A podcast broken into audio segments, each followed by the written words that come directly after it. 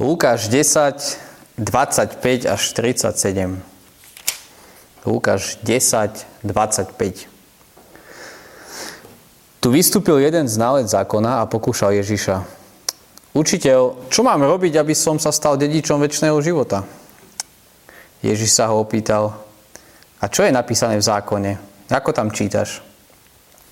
On odpovedal, milovať budeš pána svojho Boha z celého svojho srdca, z celej svojej duše, celej svojej sily, z celej svojej mysle a svojho blížneho ako seba samého. Správne si odpovedal, povedal mu Ježiš, toto rob a bude žiť. Ale on, aby sa ospravedlnil, ďalej sa pýtal Ježiša, a kto je môj blížny? Na to Ježiš začal rozprávať.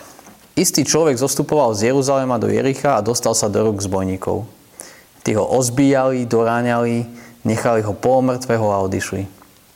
Náhodou vyšiel touto cestou kňaz, ktorý ho síce videl, no obišiel ho. Takisto aj Levita, keď prišiel na to miesto a uvidel ho, obišiel ho.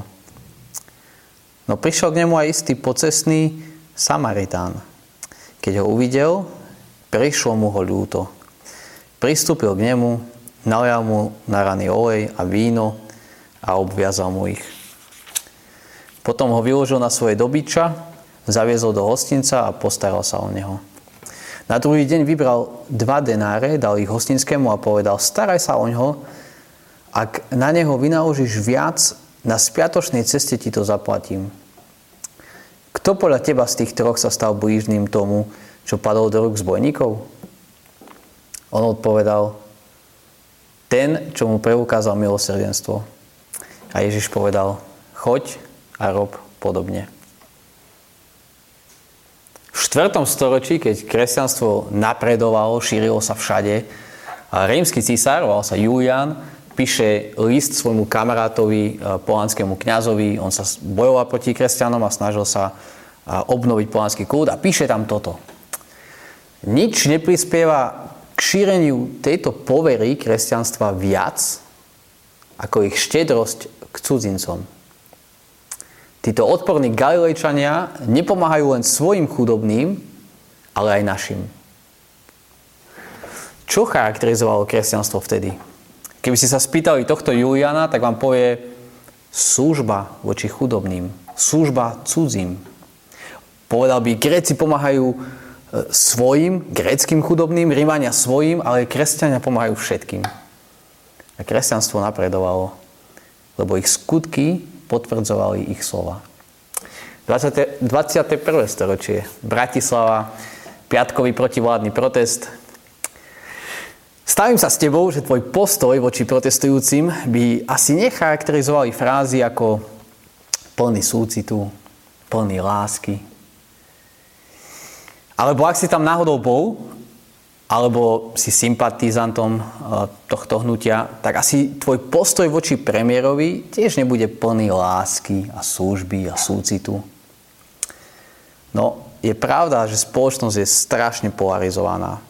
Máte na jednej strane progresívneho liberála a na druhej strane pribrzdeného konzervatívca. Za potraty, za zabíjanie detí a proti slobode žien proti rúškám a mega opatrný s, s profilovkou na Facebooku zostan doma. A, dôležit, a to napätie medzi skupinami skutočne vrie. Ty vyolená konšpiračná hlava. A ty mainstreamom zmanipulovaný magor. Strašná nenávisť na obidvoch stranách. Strašná nenávisť. Skúste si myslieť niečo iné ako tá druhá strana. A výnimkou žiaľ nie sú ani kresťania, veď medzi nami sú aj tí, aj tí, aj tí viac naľavo, tí viac napravo. Možno tí, čo si prajú plošné testovanie, e, očkovanie, alebo tí, čo podpisujú petície proti vakcíne, proti očkovaniu. No dôležité je, že aký je tvoj postoj k ľuďom z opačného spektra. Je to postoj plný lásky? Je to postoj plný sú, súcitu? Služby? Čo by povedali dnes o nás, kresťanov? Že kresťania sú známi svojou štedrosťou k cudzincom? K ľuďom, ktorí majú opačné názory, postoje? Veď kresťania, tí, ktorí vedia, že pred Bohom sú stratení, hriešní, že si nejak nezaslúžia to, čo majú, by mali s príkladom, ako pristupujú k ľuďom, ktorí s nimi nesúhlasia. Kresťania, ktorí by mali pozerať na ľudí z pohľadu misie a služby, žiaľ, žiaľ sú mnohokrát viac arogantnejší, povýšeneckí a dokonca nenávistní a trávia hodiny na Facebooku odpisovaním nenávistných komentárov ľuďom z opačného politického spektra. A kde sa stratil tento misijný zápal na sledovníkov Ježiša Krista? Ako tých kresťanov v 4. storočí. Ktorí, ľudia, ktorí premôžení milosťou idú a preukazujú lásku práve tam, kde by sme to nečakali. A práve tým, tým neočakávaným, tých, ktorí, ktorí ich nenávidia. Je to veľmi biedne. Ale ako sa zmeniť? No a my počúvame kázne o tom, že milujú svojho brata, svojho blížneho, tak ako seba samého. A dobre, posnažíme sa, nasledujúci týždeň hodíme pár eur nejakému bezdomovcovi, ale prejde týždeň, dva, zabudneme a nadšenie vyprchá. Tak ako odísť nielen s myšlienkou, chcem pomáhať viac, ale ako odísť so zmeneným srdcom. A práve preto poďme k Ježišovi, poďme k dnešnému textu, lebo o tom je dnešný text, ktorý je známy ako milosrdný Samaritán.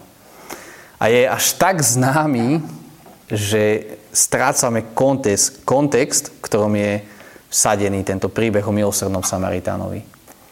Všimni si, že tento príbeh je, je vsadený v rozhovore, ktorý má nejakú štruktúru a ide asi tak, e, právnik židovský sa pýta, Ježiš odpovedá otázkou, Ježiš sa pýta, on odpovedá, Ježiš odpovedá. A potom zase to isté. Otázka, otázka, odpoveď, odpoveď. Tak sa poďme pozrieť na tento rozhovor celý, aby sme pochopili, o čo skutočne ide. A predtým, ako sa pojeme, pozrieme do tohto rozhovoru, tak pozrieme sa na ešte širší kontext. Lukáš 9.51, lebo tam začína Lukáš ďalšiu svoju kapitolu uh, svojho listu. A mohli by sme to nazvať, že Ježíš na ceste do Jeruzalema. Lukáš 9.51. Keď sa naplnili dni, keď mal byť povýšený, pevne sa rozhodol ísť do Jeruzalema. A Ježíš je na ceste do Jeruzalema. Ale prečo tam ide? Čo ho čaká? V Jeruzaleme ho čaká kríž. Čaká ho smrť. Prečo tam ide? Lebo ide zomrieť za svojich.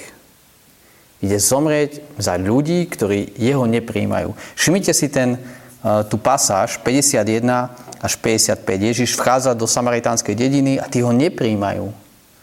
No Ježíš je na ceste do Jeruzalema aj za týchto. Ide zomrieť aj za tých, ktorí ho nepríjmajú. Ktorí ho odmietajú. No a Ježíš na ceste do Jeruzalema a konkrétnejšie teraz je v Samárii. Je v Samárii a keď trošku poznáte ten, uh, tú his, históriu, tak asi viete, aké bolo napätie medzi Židmi a Samaritánmi. A toto je veľmi dôležité pre náš kontext. Židia a Samaritani boli úplne na nože. Ešte viac ako liberál a konzervatívec na Slovensku. A keď Židia išli niekam, tak obchádzali samaritánske mesta kilometre, len aby nevošli do týchto miest. Keď sa modlili rabíni židovskí, tak tá posledná, tak tá posledná veta bola, že nespomeň si na Samaritana v deň súdu.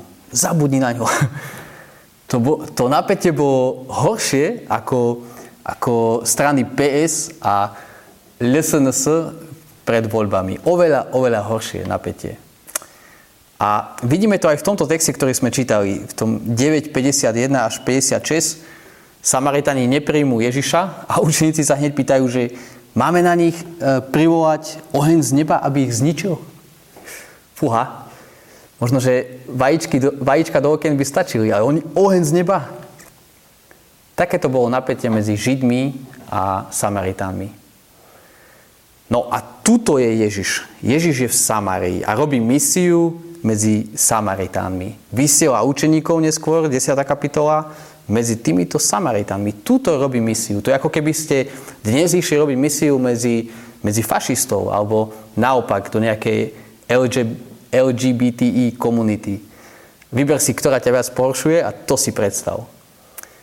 Ako keby my sme tam mali ísť na misijný týždeň k týmto ľuďom. Tam robí Ježiš svoju misiu. Takže Ježiš je v Samarii a teraz prichádza židovský židovský právnik a začína tento príbeh. Ježiš je na misii medzi Samaritánmi. A, a tam nás, práve tam nás učí, ako skutočne a úprimne e, milovať svojich nepriateľov. A prejdeme to v dvoch bodoch, ako milovať týchto nepriateľov. A ten prvý bude, že problém náboženstva a druhý bude, že príťažlivosť milosti. Takže prvý bod, problém náboženstva. 25 až 29. A náboženstvom myslím to, čo kultúra považuje za náboženstvo. To, čo svet okolo nás hovorí, že je náboženstvo. Toto náboženstvo reprezentuje tento židovský znalec zákona, alebo židovský právnik, odborník na zákon. Prichádza, verš 25, a pokúša Ježiša. Pýta sa otázku. Učiteľ, čo mám robiť, aby som sa stal dedičom väčšného života? Čo mám robiť, aby som bol spasený, jednoducho povedané? Čo mám robiť, aby som si získal priazeň u Boha? Čo mám robiť, aby som mal väčší život? To je presne tá otázka, ktorou ľudia, a, pre ktorou si ľudia predstavujú, čo je to byť nábožný že robíš nejaké veci, čo mám robiť? Robíš nejaké veci, spravidla náboženské, aby si sa dostal do neba, aby si si zaslúžil priazeň Boha, aby si si zaslúžil spasenie. A všetky svetové náboženstva takto fungujú. Islám, dodržuj 5 pilierov islámu a získaj si uznanie u, u, u Boha. Budizmus, dokonca v určitej miere aj, aj sekulárny humanizmus. Snaž sa o dobro a budeš OK. Ale toto je úplný opak toho, čo znamená byť kresťanom. Veď v kresťanstve táto jeho otázka vôbec nedáva zmysel. Lebo nie čo mám ja urobiť, aby som získal spasenie, ale čo urobil Boh, aby sme boli spasení. Tá predstava je asi taká, že Boh je hore a čo mám ja urobiť, ako sa dostať k nemu hore. Ale v kresťanstve to je úplne naopak, lebo Boh prichádza dole k nám.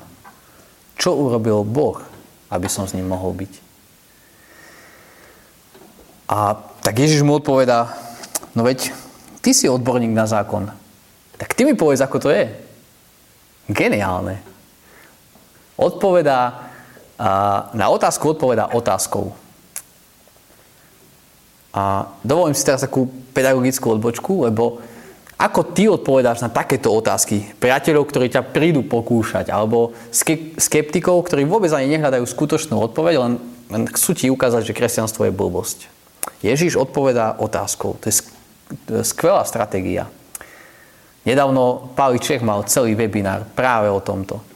A predstav si, že niekto príde za tebou a povie ti, že počuj, uh, vieš, že však, že všakže je blbosť, že Boh posiela každého, kto v Neho neverí do pekla.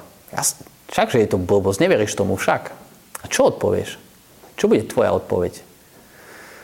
Uf, to, to je obrovská téma robustná doktrína hriechu, ktorá v podstate tohto človeka ani vôbec nezaujíma. Tak sa skús pýtať možno, že a myslí si, že všetci idú do neba? E, tak všetci nie. Tak napríklad Hitler určite nie, ani tí vrahovia. Dobre, tak podľa teba, aké sú kritéria toho, kto pôjde a kto nepôjde do neba? Vidíš? Pýtaj sa. Veľa sa pýtaj. Tak sledujme ten rozhovor. Ježiš odpovedá otázkou, on sa pýta, čo mám robiť, aby som získal väčší život. Ježiš odpovedá, ty si znalec, a tak, od, tak mi povedz, čo hovorí zákon. A on hovorí, milovať budeš Pána svojho Boha z celého svojho srdca, celé svojej duše, z celé svojej síly. Proste to, čo hovorí, je, že milovať budeš Boha nadovšetko, celým svojim ja. A milovať bližného ako seba samého. Uh, kto z nás takto žije? Alebo kto na svete takto žije? V noci sa zobudíš nepokojný a na čo myslíš? Že fúha, čo ti, čo ti nedá spať? Že dokiaľ, ako by som mohol lepšie pomôcť susedom? Alebo ja, ja neviem, či ten môj kolega bude mať dosť peňazí, kým mu príde ďalšia výplata. Absolútne nie. Naše myšlienky, naše strachy vychádzajú z toho, čo súvisí s nami, s našimi plánmi, s našimi uh, s vecami okolo nás, našimi okolnostiami. Sme prirodzene sebeckí. Nikto z nás nevie takto žiť. Tak čo teraz? Ako získam väčší život? Ak má tento židovský právnik pravdu, tak máme všetci obrovský problém.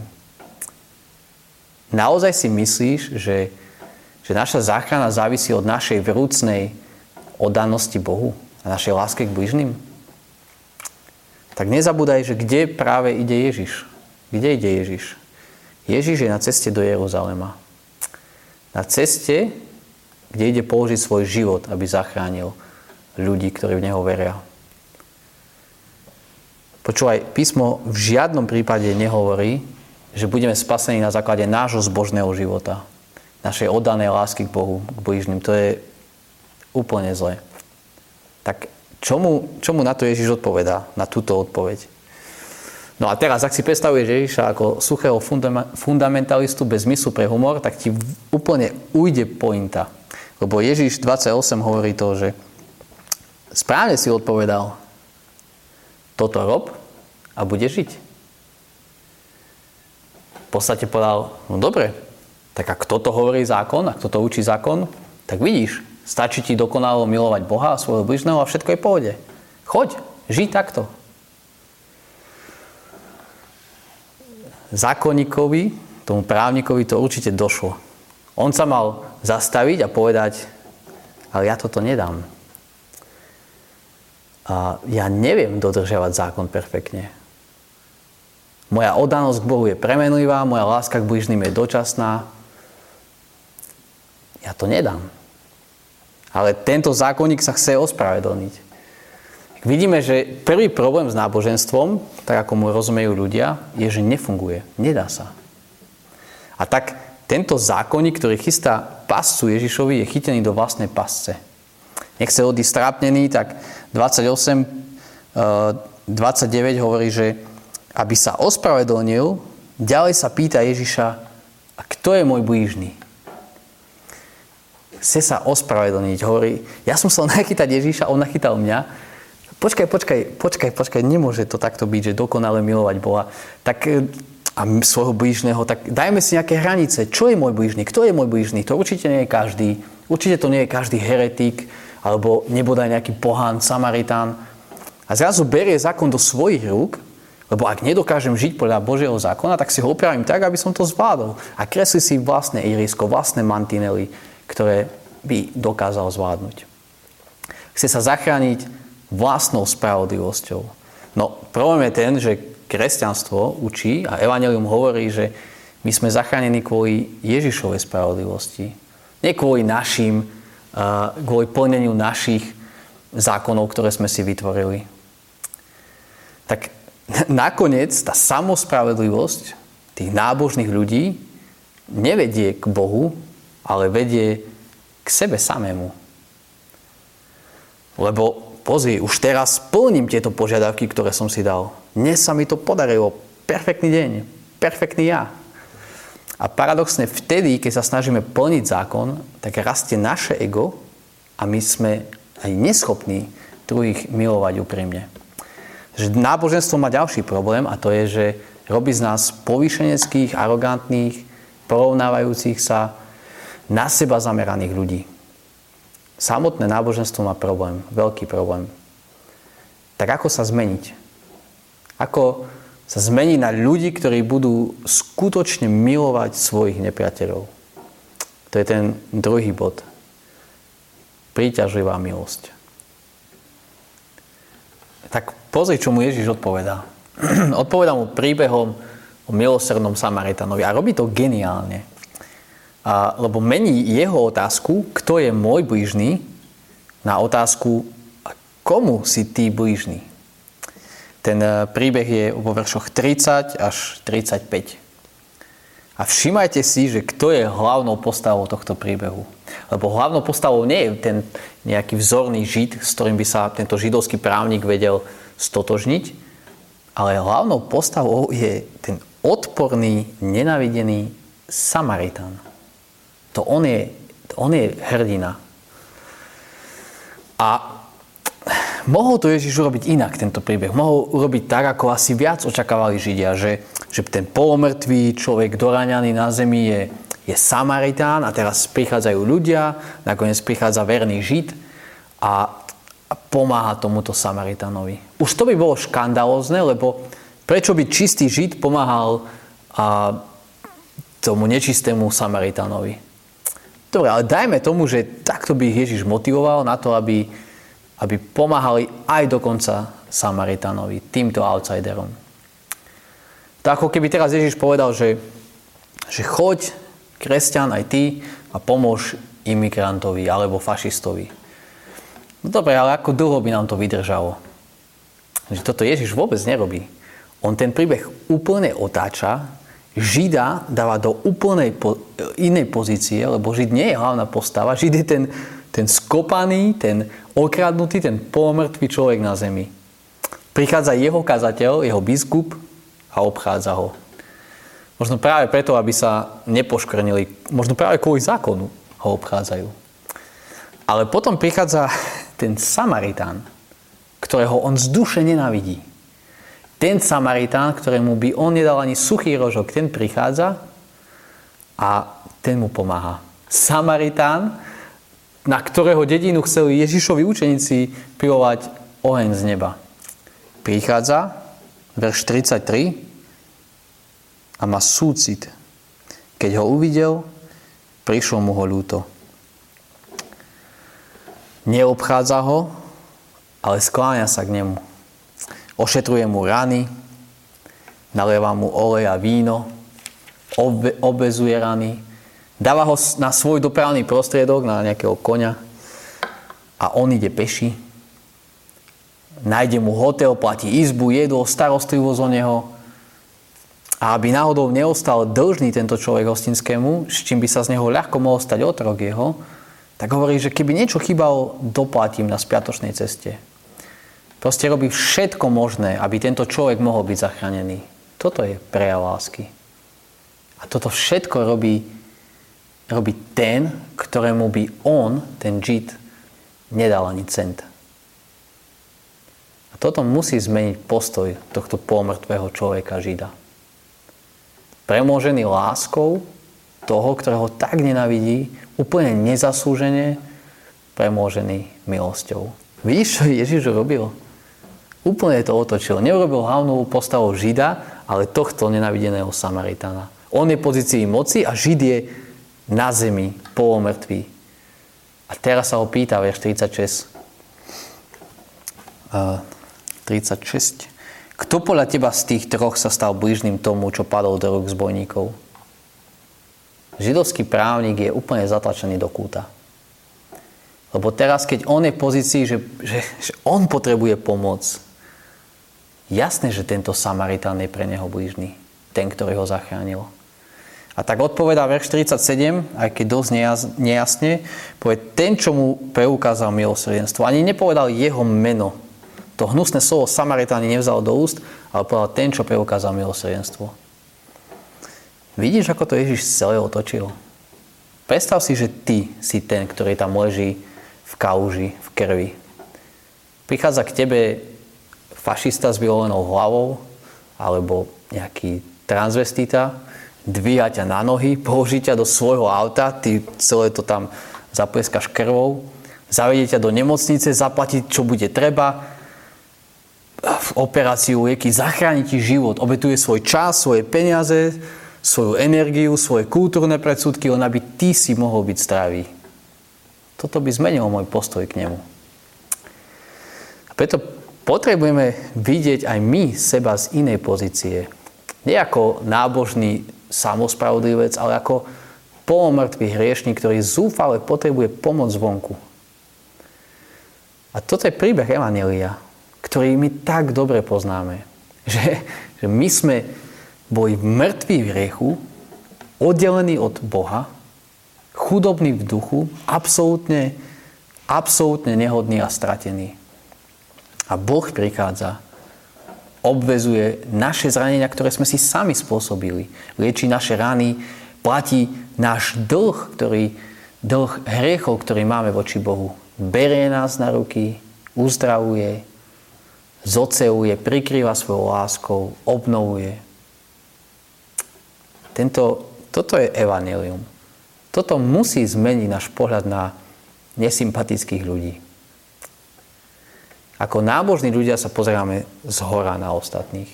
Ale ako stratení hriešnici nájdení Ježišom, prichádzame k ľuďom, ktorí sú nám nesympatickí a slúžime im.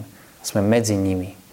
Tu má náboženstvo svoje limity, lebo len premôžený milosťou môže milovať a, druhých. Ale viete, čo je šokujúce? Že, že kto je ten ignorujúci kňaz a levita v tomto príbehu? To sme my. To je církev. Šokujúce, ale tak pravdivé. Tí, ktorí poznajú pravdu, ktorí trávia hodiny v chráme na bohoslužbách, tí, ktorí poznajú Boží zákon od zadu dopredu, tak títo obchádzajú polomrtvého. Vtedy, aj teraz, církev nerozumie Kristovej misii, ako Lukáš hovorí vo svojom prišiel hľadať a spasiť to, čo bolo zahynul tak čo zmení učeníkov, ktorí sú zoslať oheň na týchto Samaritánov, aby mali tento postoj, postoj súcitu, postoj tohto Samaritána, aby milovali druhých ako samých seba. Nie je silnejší zákon, miluj viac, ale silnejšia láska, dávajúca sa milosť, obetujúci sa Ježiš Kristus. On je na ceste do Jeruzalema, a slúži medzi tými, ktorí ho odmietajú, ktorí ho nenávidia. Ale nielen, že zachráňuje nehodných, ako ten milosrdný Samaritán, ale on za nich ide zomrieť. On za nich zomiera. Je v Samárii a učí svojich učeníkov milovať tých, ktorých oni nenávidia. Ale nerobí to príkazom, robí to tým, že im ukazuje príťažlivú milosť. Tak jak je to so mnou, ako je to s nami, Zdieľame my tento súcit Samaritána a tento súcit Ježiša Krista, jeho najčastejšia emócia. Keď vidíme na proteste vyholené hlavy, alebo keď vidíme na opačnej ulici protestovať ľudí za gender práva, príde nám ich, okrem toho, že odsudzujeme, čo je zlé, čo robia zlé, príde nám ich ľúto? Túžime potom, aby boli zachránení? My niekedy my nevieme milovať ani ľudí, ktorí sú takí ako my, ktorí sú medzi nami, ktorí prídu na naše bohoslužby. A nie je to ešte ľudí, ktorí sú uh, inej národnosti, iného uh, štýlu, iného politického spektra. Naše srdcia prirodzene idú za tými, majú radi tých, ktorých, ktorým sa páčime. Ale Ježišové srdce ide prirodzene za tými, ktorí ho odmietajú tak skúsim zakončiť takou praktickou uh. Lebo možno, keď počujete slova, že kresťania majú milovať všetkých, tak sa to stane také vágne a nemožné, že nakoniec nemilujeme nikoho. Tak možno, že nie všetkých, ale niektorých. Miluj niektorých. Nie všeobecne všetkých, ale konkrétne niektorých. Jeden, jeden uh, teológ, jeden autor povedal, kto je môj, blíž, kto je môj blížny? Ten, čo je blízko. Tak kto je ten, čo je blízko teba? Kto je ten, koho ti Pán Boh poslal do cesty? Kto je ten, čo potrebuje pomoc? Sused, kolega? Kto je ten konkrétny niekto? Tak čo bude charakterizovať kresťanov z 21. storočia? Štedrá pomoc k cudzincovi? Na to potrebujeme byť premôžení milosťou Ježíša Krista. Tak sa modlíme, aby Nitra alebo Bratislava cez takýchto kresťanov, premôžený Božou milosťou, aby cez nich mohla vidieť jasne Evangelium. Aby viac mohla vidieť Ježišov súcit. Aby sa stretla s Kristom cez nás. S Kristom, ktorý bol na ceste do Jeruzalema, aby dal život za mňa i za teba. Amen.